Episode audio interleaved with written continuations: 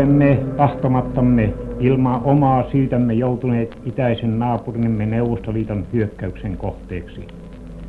Historia toistuu, sillä vuosisatojen kuluessa on kansamme saanut samalta taholta kokea kohtalomme raskaimmat iskut.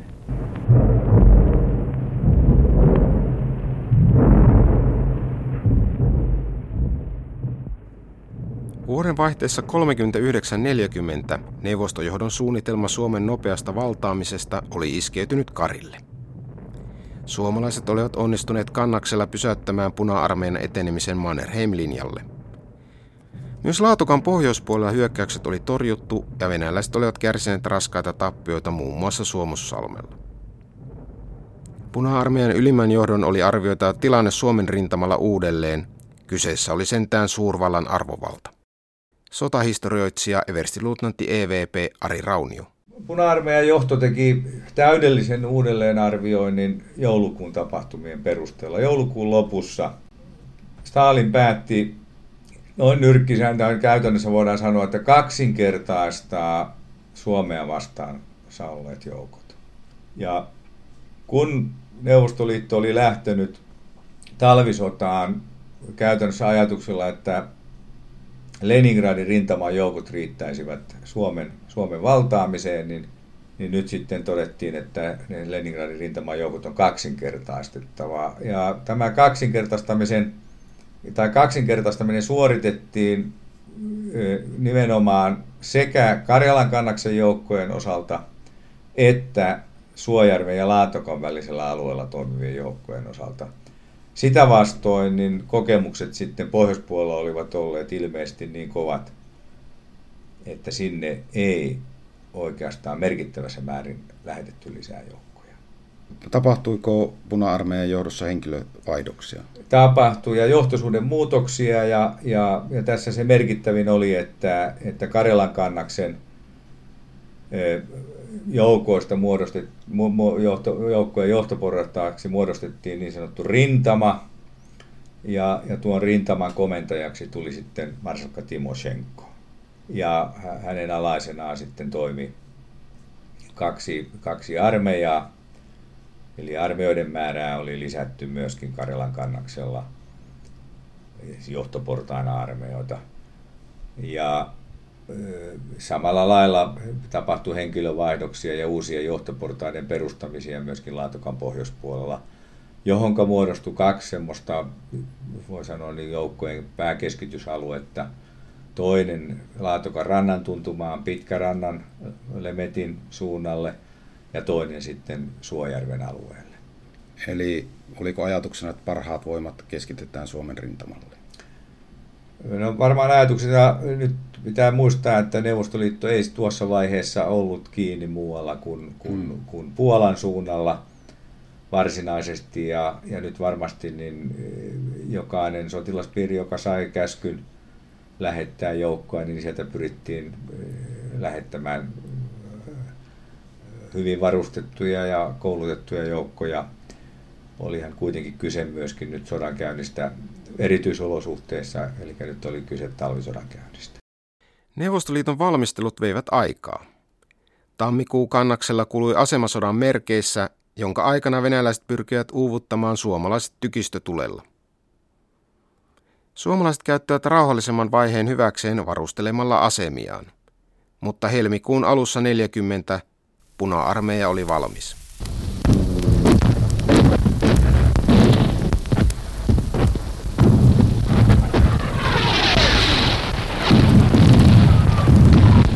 Se hyökkäys alkoi tämmöisellä niin sanotulla valmistavilla hyökkäyksillä helmikuun alkupäivinä ja huipentui sitten varsinaiseen läpimurtohyökkäykseen, jossa se läpimurton pääkohde oli Viipurintien suunnassa Summankylässä ja heti sen naapurissa oleva Perkijärven ampuma-alueen kangasalueella läht, niin suomalaisittain lähteen lohkolla, joissa kummassakin suunnassa varsin kapealla alueella hyökkäsi divisioona, joka tehtävänä oli murtaa suomalaisten asemat.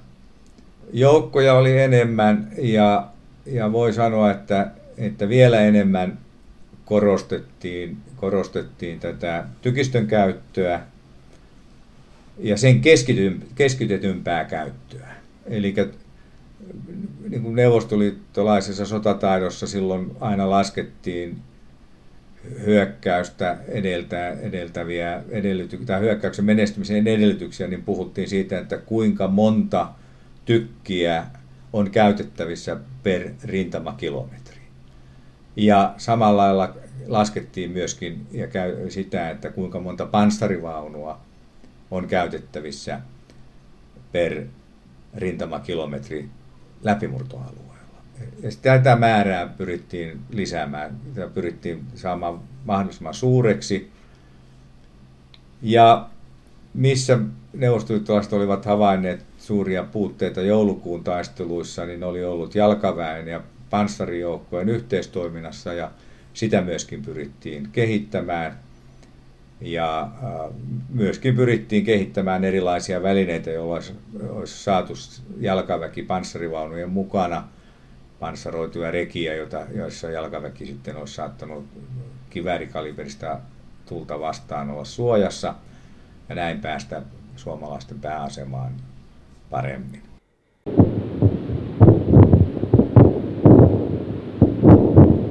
Suomalaiset saivat huomata venäläisten taktiikan muutoksen. Jatkuva voimakas tykistö tuli ja jalkaväen ja panssarivoimien ympärivuorokautiset hyökkäilyt vaurioittivat suomalaisten pääasemaa ja aiheuttivat vähillä reserveillä varustettujen joukkojen väsymisen jo ennen varsinaisen päähyökkäyksen alkua. Taipaleella 10. päivä helmikuuta 40 rintaman tunnelmat olivat tällaiset. Niin kuin kuulette, niin tuollaisia epämiellyttäviä teräyksiä kuuluu kaiken aikaa tuolta takaa. Ja sitä on kuulunut sekä yötä että päivää. Vaimentuen tietysti yönäjäksi jonkin verran, mutta aamun parastaessa se alkaa taas entistäkin kovempana paukkinana. Mitäs miehiä te olette oikein? Joo, panssaritorjunta miehiä. Ai niitä, jotka ampuu niitä tankkeja, panssaria? Niin, ryssään tankkia, jotka tulee tuolta häännöttelee. No, oletteko sitten ampunut itse oikein? Joo, kyllä ammuttiin se tuolla. No miltä, miltä se näytti, kun osui? No se oli hauskaa katsella, kun se pidätty ja sitten noin rupesi savua ja kärryä pallaa. No ei, ei niitä miehiä tömpänyt sieltä luukusta ylös. No sitten vähän ajan päästä tuli, tuli kun oli ammuttu se niin tuli noin tota mies ja sitten tuli toisia tankkia perässä ja laskettiin toiset tämmöinen aina kun näyttämällä ilmi. Oletteko te nähnyt paljonkin tankkeja? No sinä päivänä nähtiin yhdeksän. Jaha. Joo, ja kaikki ne ammuttiin. No pysähtyykö ne aina paikalleen silloin kun osuu? Joo, yksi kieppu vähän aikaa ammuttiin toista, eli se lakkasi kiepkumasta ja se jäi siihen. Jaha. Joo, se oli saadista kaikki. No eihän niitä sieltä ihan pois sentään. Ei, niitä se, ne romutettiin, että sinne ne jäi sinne Oho, siinä tuli vähän, vähän lähellekin yksi pamaus, mutta ei nyt lähti sitä liikaa. No tuota, tällaisia teräyksiä täällä kuuluu kai aika ahkerasti. Miten te suhtaudutte niihin? Nyt mennään maihin välillä taas. Ihan granaatti tulee. Tännehän rupeaa tulemaan, että varastoon kaipailua. Korsu muutama mies jo niin tuonne, mutta ei nyt mennä vielä. Katsotaan siellä, tuleeko niitä enemmänkin tällaisia timauksia sinne. Ehkä mennään sitten vähän sen turvallisempaan paikkaan, vaikka tuonne noiden autojen taakse. Neuvostoliiton varsinainen suurhyökkäys alkoi 11. helmikuuta. Se käynnistyi voimakkaalla rumputulella ja venäläiset hyökkäsivät satojen panssarivaunujen tuella suomalaisten kimppuun. Jo iltapäivään mennessä venäläiset saivat aikaan ratkaisevaksi muodostuneen läpimurron. Ja niin siinä sitten kävi, että puna-armeijan johto odotti itse asiassa, että se läpimurto olisi tullut siellä Summan kylän suunnalla, mutta suomalaisten asemat murrettiin ensin lähteen lohkolla ja päästiin etenemään sitten suomalaisten tukilinjalle. Ja sikäli puna-armeijan taktiikka oli onnistunut näillä valmistavilla hyökkäyksillä niin, että suomalaisten reservinä ollut divisiona oli tuon varsinaisen läpimurtohyökkäyksen alkaessa jo pääosin sitoutunut taisteluun niin, että se siihen vastahyökkäykseen, millä tuo läpimurto on päässyt vihollinen piti lyödä, lähteen lohkolla, niin tuosta reservidivisioonasta kykeni enää vain, tai oli irrotettavissa käytännössä vain vajaa rykmentti. Ja senkin hyökkäys sitten aika nopeasti tyrehtyi ja hyökkäyksen sen hyökkäävä jalkaväkirykmentin komentaja haavoittui kuolettavasti tuossa hyökkäyksessä. Eli suomalaiset joukot alkoivat olla jo aika väsyneitä ja tarvikkeet vähissä. Ja... Kyllä tässä tätä, tätä oli ja sehän oli ollut oikeastaan tällainen eh, tämmöisen neuvostotaktiikan yksi menetelmä, että suomalaisiin asemiin oli jatkuvasti ammuttu ja sen kymmenen päivän valmistelevien hyökkäyksen aikana ammuttu vielä enemmän, jolloin suomalaisjoukot joukkojen niin kuin väsymystä lisäsi se, että, että kun päivällä valmistauduttiin torjumaan vihollisen hyökkäyksiä tykistötulessa, niin yöllä sitten piti korjata asemia, eli se jouk- asemissa olleiden joukkojen lepo jäi hyvin lyhyeksi. Venäläisten läpimurron seurauksena suomalaisten puolustuksen keskustassa oli noin viiden kilometrin syvyinen venäläisten täyttämä pussi, jonka sivustoilla oli useita murroille alttiita kohtia. Sotilasylijohdon piti pikaisesti päättää, mitä tehdään. Sotahistorioitsija dosentti Lasse Laaksonen. 11. helmikuuta tapahtuu eh, merkittävät repeämät ja tämän jälkeen sitten joudutaan sotilasjohdossa miettimään sitä, että miten suhtautua sitten kannaksen puolustukseen. Irtaudutaanko pääasemasta, takana on väliasema, sen takana on taka-asema. Ja itse asiassa Manären kutsui tärkeimmät komentajat saarella neuvotteluihin 14. helmikuuta ja siellä asia läpikäytiin ja lopultakin oli itse asiassa se oli pakollinen ratkaisu jo irtautua pääasemasta. Mannerheim hiukan mietti tätä asiaa, hänellä ei ollut yleensä tapana neuvotteluiden päätteeksi sanoa näkökantaansa, vaan hän teki itse sitten, ilmoitti ratkaisusta myöhemmin ja, ja seuraavana päivänä tuli sitten käsky pääasemasta irtautumisesta. Ja takana oli vä- väliasema, joka oli huomattavan paljon heikommin varustettu. Ja tästä itse asiassa kehittyy se problematiikka sotilasylijohdossa, mistä tulee kaksi erilaista näkökantaa. Päämaja on tämmöisen ehdottoman puolustuksen kannalla ja kannaksen generaalit ovat sitten joustavamman puolustuksen kannalla. Haara Työkvistin näkökulmaa, hän vastasi sitä raskaammasta lohkosta länsikannaksella ja Viipurin puolustuksesta. Hän oli sitä mieltä, että joukkoja on vedettävä kuitenkin taaksepäin sillä tavoin, että joukkojen taistelukyky säilyy. Käytetään hyväksi viivytyslinjoja ja peräydytään taempaan asemaan, taka-asemaan Viipurin edustalle niin, että joukot pysyvät järjestyksessä ja, ja armeijakunta pystyy jatkamaan taistelua sitten pidemmänkin aikaa. Kun Mannerheim taas oli jälkimän puolustuksen kannalla, joka perustui osittain siihen, jo helmikuussa, että hän, hän oli paremmin selvillä näistä ulkopoliittisista suhdanteista ja myöhemmin sitten kun rauhanneuvottelut alkaa rauhanneuvotteluiden kehityksestä. Ja tietysti rauhanneuvotteluiden kannalta oli äärimmäisen tärkeää, että rintama ei murru. Erimielisyyksistä sotilasylijohdossa kuullaan lisää tämän ohjelmasarjan viidennessä osassa. Jo ennen venäläisten suurhyökkäystä kannaksella rauhanneuvottelut Suomen ja Neuvostoliiton välillä olivat käynnistyneet. Sodan alussa neuvostojohto oli uskonut vielä nopeaan voittoon, eikä ollut ollut halukas neuvottelemaan. Mutta kun tilanne Suomen rintamalla pitkittyi, niin he joutuivat muuttamaan mielensä. Helsingin yliopiston historian professori Henrik Meinander. Niin kauan kun, kun Stalin ja puna-armeijan eh, ylijohto uskoi siihen, että Suomi oli miehitettävissä, niin Neuvostoliiton puolelta tietenkään ei ollut mitään tarvetta aloittaa rauhanneuvotteluja, vaan päinvastoinhan oli jo nimitetty uusi Terion hallitus, mutta siinä vaiheessa, kun, kun tämä, tämä nopea miehitys osoittautui harhaksi, e, ja varsinkin sitten vuodenvaihteessahan tuli oikein suuria vastoinkäymisiä neuvostoarmeijalle, varsinkin siellä Kuusamon korkeudella ja sitten myöskin Laatokaan pohjois, puolella. Ja, ja, ja sitä mukaan, kun sitten kasvoi se vaara, tai että, että länsivallat olisivat sekaantuneet tähän sotaan, niin sitä mukaan myöskin Neuvostoliitto sitten ähm, alkoi esittämään äh, erilaisia merkkejä siitä, että, että oltaisiin halukkaita neuvottelemaan rauhasta. Ja tämä rauhanprosessihan pitkälti siis tammi- ja, ja helmikuussa käytiin Tukholman kautta, jossa kävi sitten suomalaisia poliitikkoja äh, Neuvostoliiton äh, lähettilään Aleksandra Kolontain puheilla.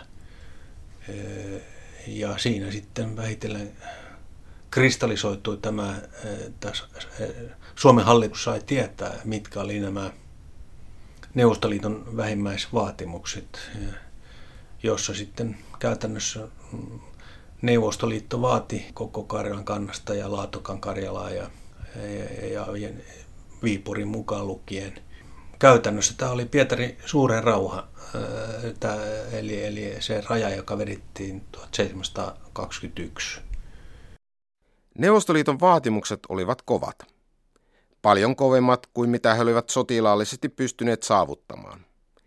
Ensimmäisissä rauhankontakteissa suomalaiset olivat olleet valmiit luopumaan vain pienehköistä alueista, mutta rintaman murtuminen summassa muutti tilanteen.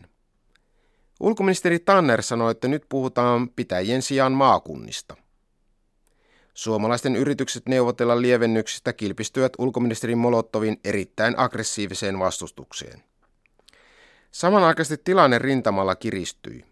Summan suunnan kiivaista taistelusta kertoo korporaali Rohunen Pekka Tiilikaisen haastattelemana keväällä 40. Me Viipurista lähdettiin 15. päivä helmikuun aamulla. Jouduin erääseen konekiväärikomppaniaan, raskaan konekivääriryhmän johtajaan. Ja 15. päivä sanottua kuuta aamusella tulimme summalla eräisiin linjoihin. Juoksuhautoihin asetuimme asemiin.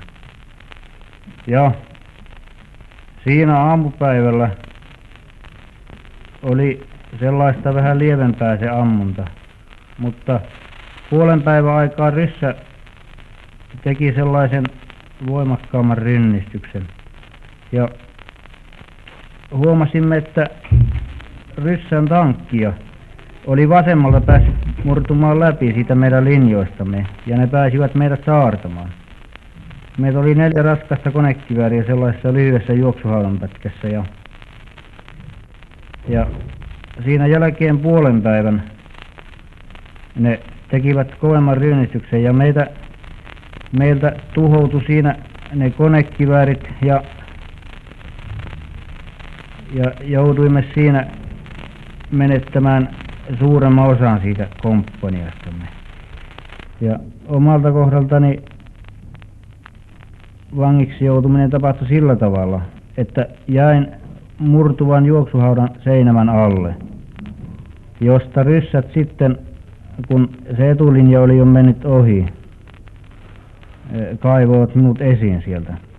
Teitä näkyy siis sieltä? Niin, minua näkyy sieltä pää ja toinen käsivarsi. No eivätköhän ryssät tulleet teitä jo kuolleeksi? Joo, ryssät tuli minut kyllä kuolleeksi jo. Ja rupesivat vaan noin kaivamaan minua sieltä ylös. Saatua minut sieltä ylös huomasikin se ryssä, että minä olen vielä elossa. Ja survasi pistimen minun kaulavaristani rintakehän sisälle. Onko teillä näkyykö siitä arpi vielä? Kyllä siitä näkyy Jaha, arpi. tuossa on Sellainen kuin pistimäarpi jää. Se on vasemmalla puolella kaulaa on selvästi näkyvä arpi. Lähteen läpimurron jälkeen sitten kun se oli tosiasia tai että se sisäänmurto se lähteen lohkoilla todettiin, että sitä rintamaa ei saada enää käytettävissä olevilla joukoilla palautettua, niin ylipäällikköhän sitten päätti Karjalan kannaksella, länsikannaksella näiden joukkojen vetämisestä niin sanotusta VT-asemaan, joka oli sitten eh, vielä Viipurin, Viipurin itäpuolella, Näykkijärven tasalla – ja tuolla Näykkijärven alueellahan tapahtui sitten niin, että vihollinen pääsi murtautumaan suomalaisten asemiin.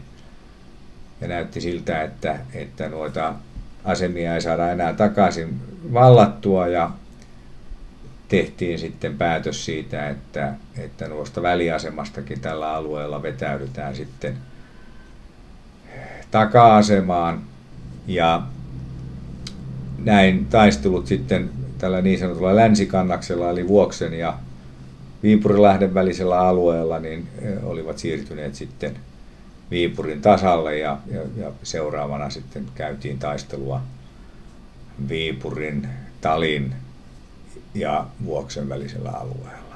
Millä tavalla hyökkäysvaihe näkyy Laatokan pohjoispuolella? Laatokan pohjoispuolellakin syntyi tämmöinen vähän rauhallisempi kausi. Tosin puna-armeija pyrki kiivaasti avaamaan yhteyden saaroksiin jääneeseen, Kitelän suurmottiin saarokseen jääneen divisioonaan, pyrki siihen käyttäen Laatokan jäitä tai Laatokan saariston, saaristosuuntaa ja tänne muodostui nämä niin sanotut saaristotaistelut. Ja Pitkärannan suunnalle muodostuneen armeijan yhdeksi tehtäväksi, jonka se valmistautui ja olisi sen hyökkäyksen varmaan aloittanutkin sitten, ellei rauha olisi tullut siihen väliin, niin oli hyökätä Laatokan yli jäitä pitkin Sortavalan, Sortavalan rannikolle. Ja toisen hyökkäysvoima, mikä keskitettiin, niin oli tuonne sinne Suojärven suunnalle kollaa joukkoja vastaan, jossa ei pelkästään kaksinkertaistettu, voidaan puhua jopa nelinkertaistettiin tuo joukkojen määrä yhden tien suuntaan, jossa sitten tarkoituksena oli edetä Loimolaan ja Loimolasta edellään sitten sinne Kitilän suurmotin suuntaan. Samaan aikaan kun rintamalla taistelut jatkuivat kiivaina, kotirintamalla pelättiin venäläisten pommituksia. Suurin osa pommeista osuivat melkein keskikaupungille ja siellä me olemmekin mikrofonin kanssa. Minä seison juuri Runebergin kodin, kodin kohdalla. Kadun toisella puolella on kaksi taloa, jotka ovat palaneet poroksi perustuksia myöten. Toisessa töröttävät vaan savupiiput ilmaan ja toisessa talossa ainoa, joka, josta näkee, että näissä raunioissa on hiljattain asuttu, on siellä täällä ihme kyllä pari kangasriekaletta ja muuten ei mitään muuta kuin keskuslämmityspatterit ovat paikallaan. Kaikki muu on sortunut. Kaikkiaan venäläiset pommittivat talvisodan aikana lähes 700 eri paikkakuntaa. Sodan toiseksi pahimmat siviilimenetykset tapahtuvat helmikuun 17. päivän pommituksissa Iisalmessa, jossa kuoli 41 ihmistä. Näin Iisalmen pommituksen muistaa silloin yhdeksänvuotias Martti Siimes. Sitten äh, myöhemmin sain tietää sitten niissä, että se suurin surma, mikä Islmassa olisi tapahtunut, se oli tapahtunut sillä asemalla. Ja asemalla oli sitten tämä komulasten perhe, siellä oli iso perhe, olisikohan muistaakseni jotakin kahdeksan lasta oli siinä niissä siinä perheessä niissä. Tätä, tämä ei ole ihan tarkka tieto ole, vaan minulla semmoinen kuva olisi, että kahdeksan lasta kaikkiaan olisi ollut niissä. Ja, ja tuota, nyt sitten yksi pojista niin tuota, oli mennyt, siinä oli sitten oli siellä VRn junia varten sitten niissä, niin, niin hän meni niiden väliin sitten sen pommituksen aikana ja hän säilyi. Mutta tämä, joka sattui sitten tähän pommi keskelle sitten tätä perhettä niissä, niin siinä hän meni suurin osa tästä perheestä menivät sitten niin kuin kuolivat siinä. Se, että noita, nyt jäljestäpäin minä olen tai sitä kuullut, että tuota, tämä, näin, tämä perheen vaimo, hän oli uskovainen ja hän oli miehelleen sanonut silloin aamulla, että meidän täytyy rukoilla nyt, että me saataisiin rauhaa, jos jotakin tapahtuu, kun hän, ennen kuin hän lähtee linjalle. veturin kuljettajana.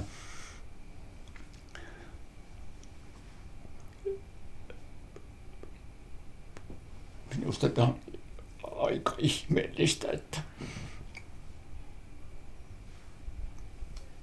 henkilö edeltä kätiin niin kuin jollakin tavalla näki sitä niistä. Tämä saattaa koko perheen surmaa. Rintamalla tilanne kiristyi entisestään, kun venäläiset onnistuivat kylmää talvea hyödyntäen tulemaan jäätä pitkin Viipurinlahden yli Haminaan vievälle valtatielle suomalaisten selustaan. Ari Raunio.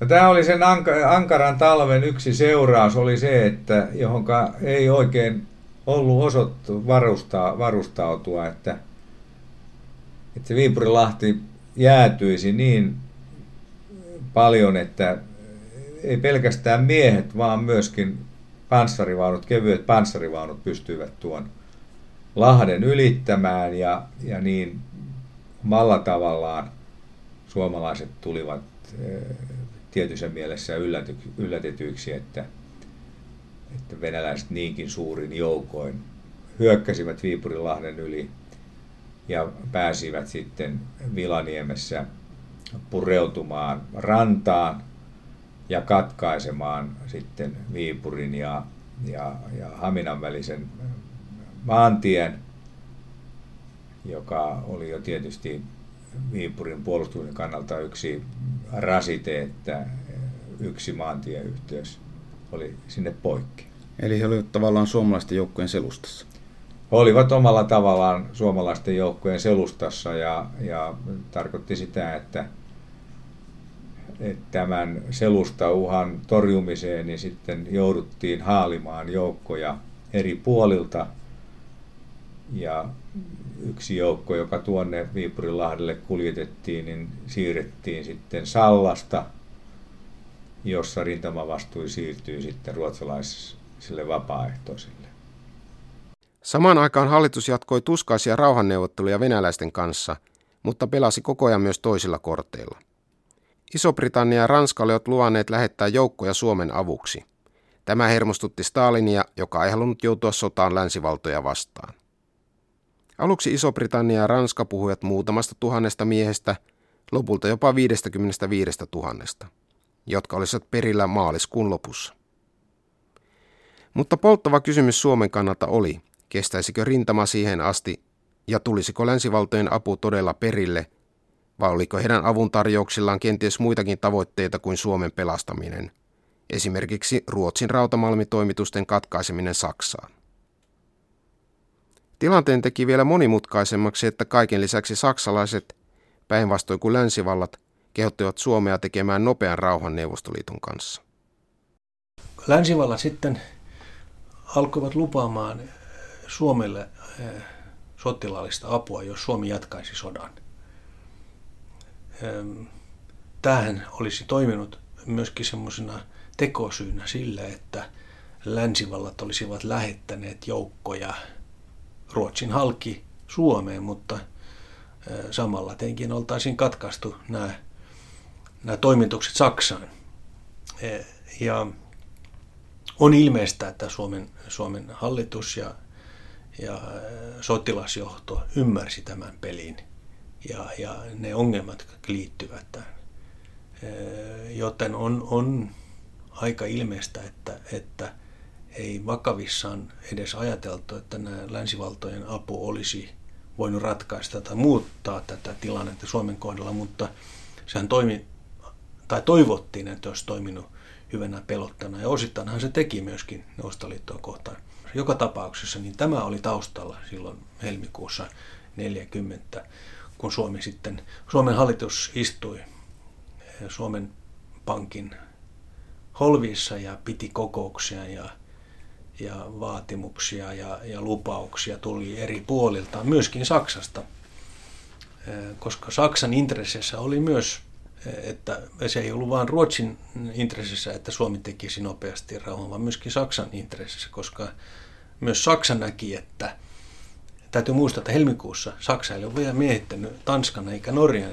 Ja, ja jos länsivallat olisivat toimineet ripeämmin, niin, niin niin tämä, ja miehittäneet Ruotsin Malmikentä, koska siitä olisi ollut käytännössä kyse, niin, niin tämä olisi ollut Saksalle ja Saksan sodankäynnille hyvin, hyvin kohtalokasta. Sen vuoksi Saksa ja Saksan valtiojohto ja, ja varsinkin Hermann Göring, joka hoiti näitä pohjoismaisia suhteita, kehotti suomalaisia tekemään nopeasti rauhan ja, ja Suomen lähettilän Kivimäen kautta Suomen hallitus sai tietää, että jos Suomi nyt tekee rauhan ja suostuu näihin, näihin Neuvostoliiton vaatimuksiin, niin, niin myöhemmin nämä, nämä menetetyt alueet saataisiin korolla takaisin.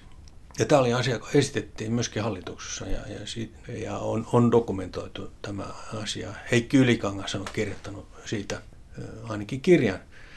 Ja, ja hän esittää, että, että jo silloin Suomi lähti Saksan, Saksan mukaan tähän ja, ja, ja valitsi puolensa. Ylikangas jossain määrin liiottelee myös tätä, että Suomen hallituksen kaikki jäsenet olisivat ottaneet nämä lupaukset, siis Saksan lupaukset, vakavissa. Saksa oli luvannut kaikenlaista 30-luvun lopussa, vielä syksyllä 39, eikä voinut ollut mitään takeita siitä, että nämä lupaukset olisi, olisi pidetty. Mutta, mutta on ilmeistä, että, että tämä Saksasta tullut lupaus oli tärkeä pääministeri Rytille ja ulkoministeri Tannerille, kun piti ylipuhua ne hallituksen jäsenet, jotka vielä vastustivat rauhantekoa. Se oli ennen kaikkea puolustusministeri Niukkanen, J.U. Söderjelme, siis RKPn ministeri, mutta maalaisliiton ministerit olivat vastahakoisia. Esimerkiksi kansanedustaja Urho Kekkonen vastusti jyrkästi rauhantekoa viitaten siihen, että, että kyllä, kyllä rintama kestäisi ja, ja, ja silloin tämä nimenomaan tämä länsivaltojen apulupa olisi voitu vielä käyttää kiristyksen keinoina. Jälkikäteen on kovasti spekuloitu, olisiko lännen apukortti kannattanut käyttää. Vieläkö muutama viikko olisi kestetty, jolloin jäät Viipurin lahdella olisivat sulaneet ja katkaisseet venäläisten napanuoran Suomen puolelle?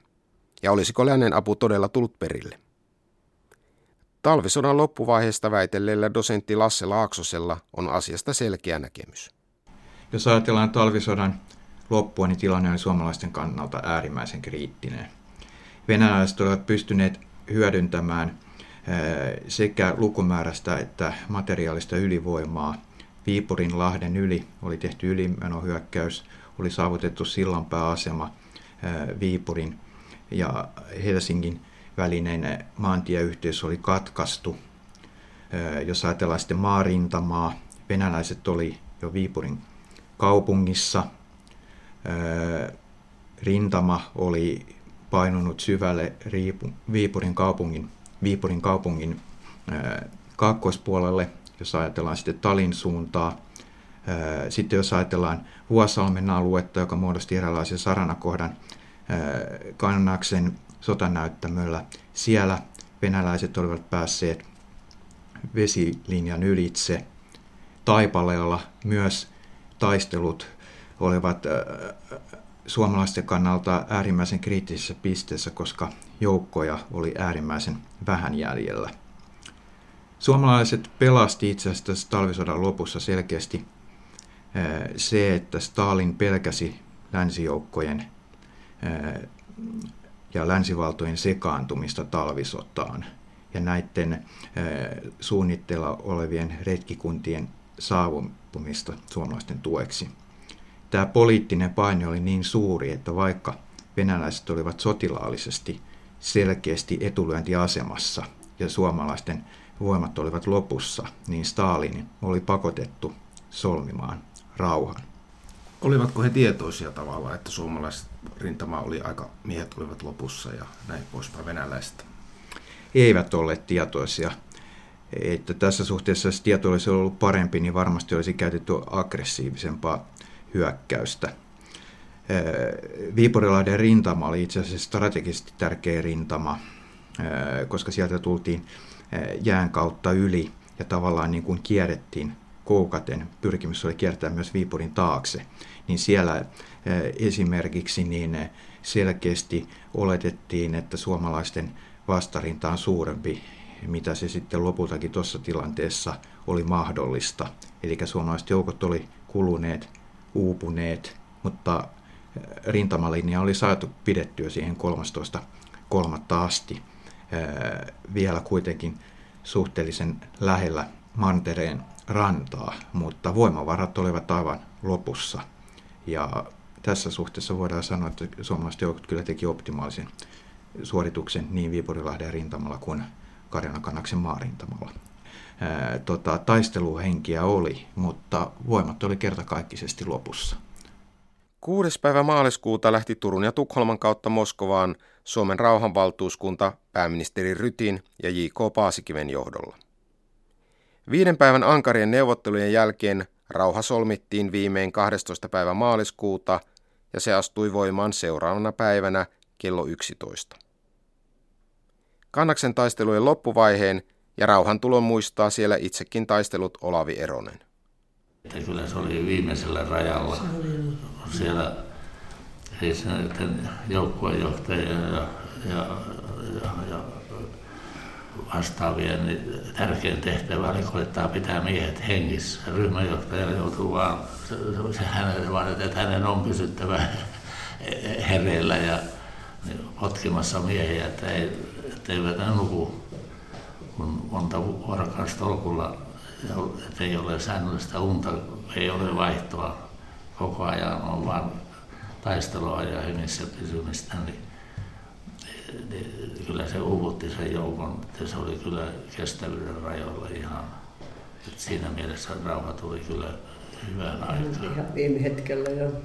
Että joskus on spekuloitu, että oltaisiin voitu vielä muutama Ei. viikko Ei. lykätä ja tuota, odottaa ehkä niin kuin liittoutuneiden apua tai aikaa, että miltä se siellä rintamalla näytti, että olisiko siellä kestetty. Tämmöistä puhuttiin kyllä sitten perästäpäin kuultiin, ja, niin, kuultiin jo, mutta tuota, ei se ollut ei, ei. mahdollista. Siitä tavalla sitten kun ne nousi ylös, kun rauha oli sitten todettu, niin ryssiä nousi vilisemällä mm. sieltä, niin, niin sitten suomalaisia nousi pari kolme.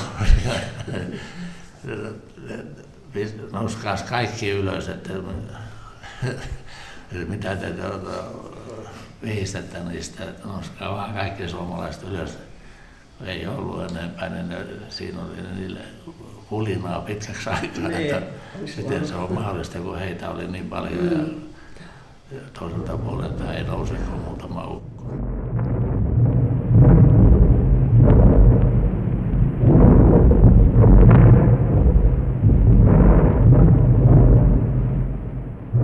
Alkoi kova arki. Rauhan ehdot olivat olleet raskaat. Mitä sitten seurasi? Sen me kuulemme ohjelmasarjan seuraavassa osassa.